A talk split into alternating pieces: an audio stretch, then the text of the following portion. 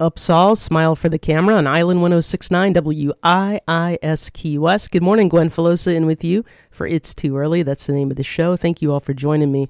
Uh, up there, you heard Soul Asylum did Bittersweet Heart in the National Parks. I Can Feel It. Going to go ahead and bring my guest up. I'm super excited to have her on the show. Since 1992, she's run the Tampa based nonprofit Big Cat Rescue. She's an animal rights activist and the host of Cat Chat Show. And she became a household name, of course, with the Tiger King documentary on Netflix last year. Carole Baskin, good morning. Hey, all you cool cats and kittens. Awesome. Thank you. I've been waiting for that. Um, thank you so much for taking the time. Is it too early for you? Is this a good time? Well, this is a great name for the show. that is our that is our show. And um, now, um, your Big Cat Rescue remains close to visitors, correct? It does. Even though we're vaccinated, there's no vaccine for the cats, and they can contract it and die. So we just can't expose them. Wow. And um, that must have been. I mean, how have you kept the kept the sanctuary going this past year? It's been difficult because our tour revenue is about a million dollars of our three and a half to four million dollar budget. And so not having that money coming in has meant that I had to do things like Dancing with the Stars and cameos and all kinds of other things to try and um, make money for that shortfall. Wow, that, that sounds that sounds terrible. Um, get a, but thank you for all you do for the cats. Well, thank you. It's, they are absolutely magnificent, and they deserve all of our support. And um, wanted to just jump right in and ask you the, the questions um, uh, about about Tiger King. We all watched it. It was lockdown just happened last year, and uh, Tiger King came out and made you this instant a household name and and um, star, but they're they're uh, you you've called the, the the producers of that show liars, and you said it, it wasn't what you uh, signed on for. Yeah, they told us they were working on a film called Stolen Wildlife that would be the Blackfish or big cats. Did you see Blackfish? I haven't yet. But... It was a film that showed the abuse inherent in keeping killer whales, orcas in seaquariums and SeaWorld and places like that. When people saw the abuse, then they were not willing to support those kinds of industries. So for five years, that's what we thought we were working on with Tiger King was something that would show how horrific the lives are for big cats in cages and that people would never support those kinds of industries again. But instead you get the freak show that everybody watched during during lockdown. What was it like when you when you finally saw the finished product, the documentary? What what, what, what how did you react to that? My reaction actually started before I saw it because we saw the trailers coming out for it that Netflix said there was this show coming up. And we were like, who's doing that show? Because that wasn't anything that we had been aware of that we were working on. And we sat down and binge watched it like everybody else did. And you know, in August the year before that, there was a Wondery podcast by a similar name that came out, similar subject. But what was different in the podcast was at the end of the podcast, the reporter said, But I, I wanted you to go on this same journey that I went through, where I believed all these people who were telling all these lies. But here's what I found out to be the truth. And then he laid all, all of the truth out about how these animals were being exploited and how they were telling lies about me in order to divert attention away from the bad things they were doing. And so when we sat through Tiger King, we thought, okay, that's the same format that they're going to follow. They just never got to the truth. Wow. And and um in, did, did you really tell them to, to lose your number when they approached you to do um the, the number 2 documentary? did. Well, they, they said that they wanted to clear the air with me, and I just said, lose my number. You know, fool me once, shame on you, but fool me twice. Shame on me. And um, it, it, what what kind of response? I mean, did did you were you suddenly inundated with people calling Big Cat Rescue or people trying to get in touch with you after they saw the documentary? That was probably the most shocking thing. My husband and I sat there and watched it, and at the end of it, we just looked at each other and said, "Well, that was a missed opportunity." Because what we were thinking is they had really missed the mark on protecting tigers, and they could have done so much. And while we were sitting there thinking that, then my phone started ringing. And it rang like every two minutes for the three next three months straight. I mean, day and night with people just cursing and, you know, saying they wanted to kill me and they wanted to kill my family and they wanted to kill the cats. And I'm like, why would you want to kill the cats? And they'd say, because they don't belong in cages. And it's like, how did you not get that about me? how do you not understand that that's all we are about is ending the practice of keeping big cats in captivity? And clearly that, you know, I went back and watched it like seven more times because I was like, how did people come away with this kind of an idea? And how did they come away thinking that I killed my husband? That's such a ridiculous thing. And so after I watched it seven times, I was like, yeah, they did a really good job of painting that narrative. And so I did a website at, or a web page at bigcatrescue.org forward slash Netflix, where I went minute by minute through the film saying, when you saw this on the screen, here's the evidence that says, you know, that either that was wrong or here's how they took it out of context. And so as a result, things have changed and people are finally educating themselves and finding out different than what they were led to believe. So it's it's not like it was the first three months after it came out. And and the Tiger King spent a lot of time, um, kind of, uh, you know, the, there are people making accusations about you that you were involved in murder. What what? How on earth did you react to that? The people who abuse big cats have always used that tragedy in my family to divert attention away from the horrible things they're doing. And I think that the producers of Tiger King kind of did the same thing because it seemed to me like they were trying to glamorize these people and say that they were animal lovers and that they were just these quirky characters. And if you're trying to justify what they're doing, then you know how do you how do you do that when you've got somebody saying, look, they're killing these tigers, they're taking them away from their moms, they're abusing them and then killing them. And so the only way to um, silence me is to say, well, you can't believe her because she's a murderer. And I think that was the intent was to try and be as salacious as they possibly could and to make their their animal lover, as they would call them, characters look like they were actually animal lovers. Uh, obviously, you you've you already knew about Joe Exotic. He's someone that had been um, going after you and it felt, felt like he was a victim. Was there anything you learned about him after watching Tiger King that you didn't know, or was it kind of familiar? Um, no, I wouldn't say there was a, there was anything that I learned about him.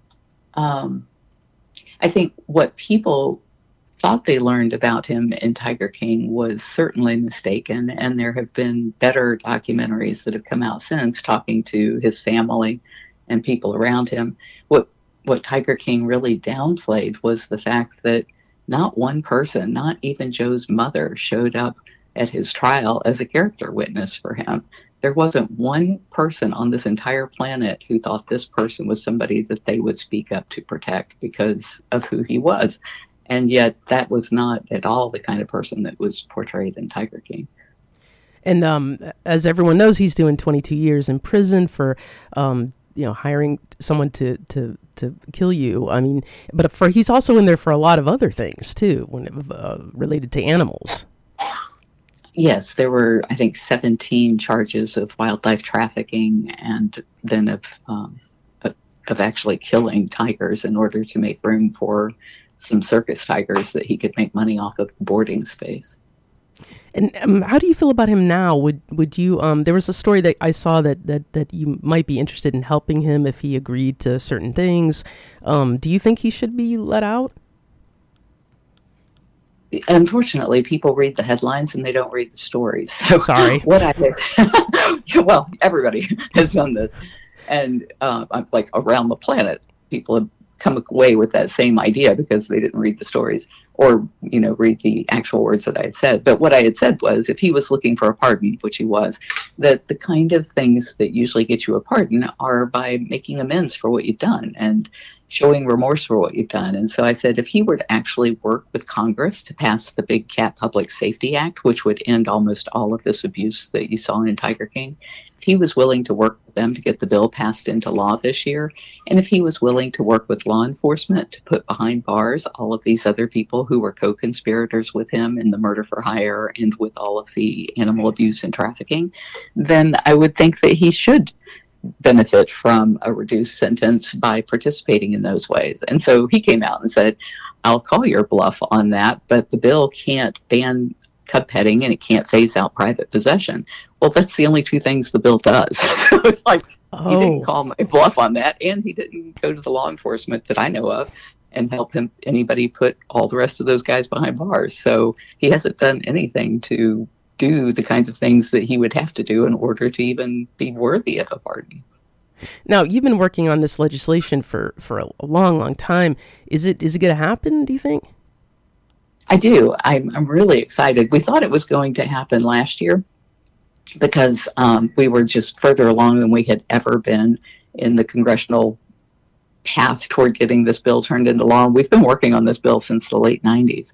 And so we, got a hearing before the whole House, which was the first time ever. We passed with a two thirds majority vote.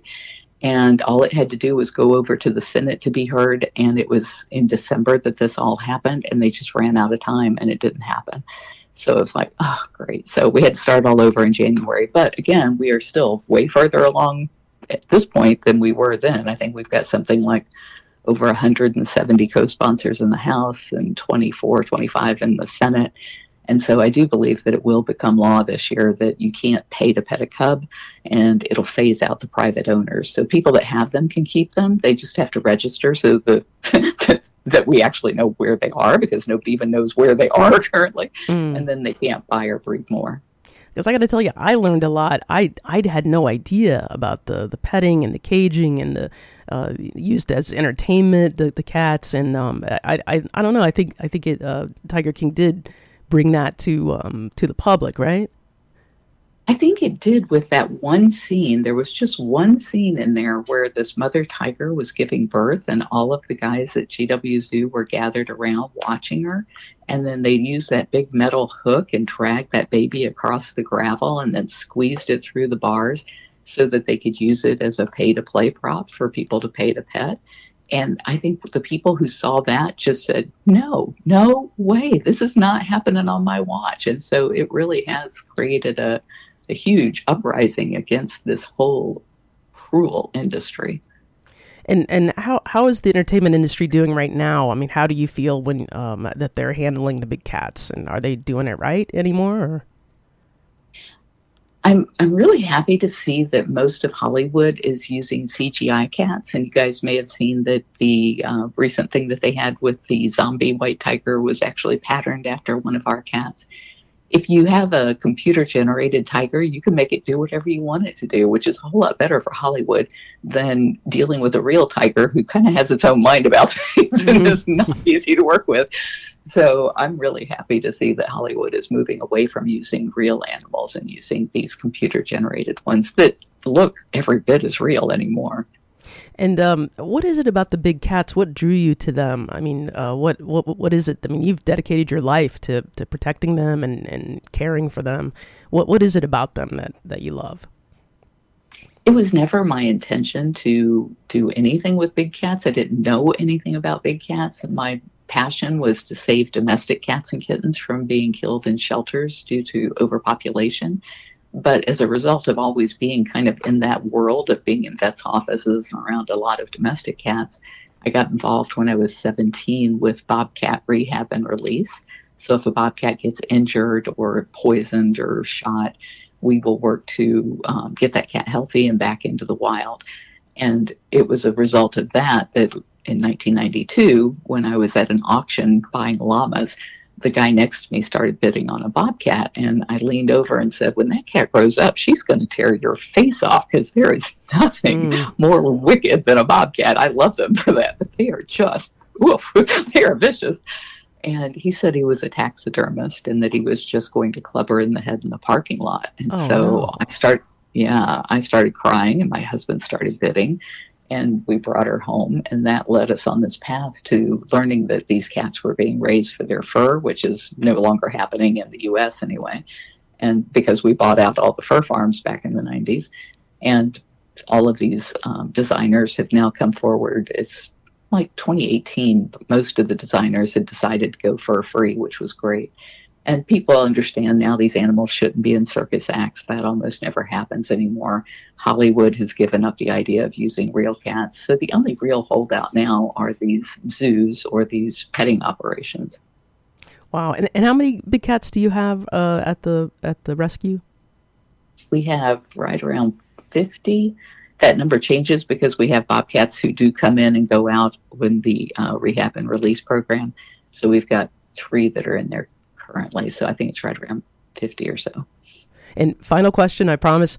Are you a dog person? I'm not. I'm afraid of dogs. Okay, okay. I understand. I understand.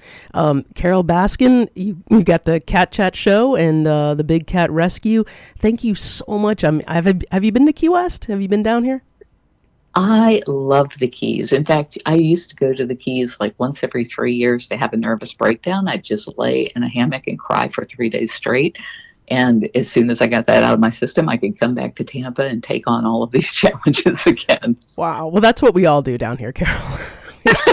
when we get our rent bill, we, we have breakdowns.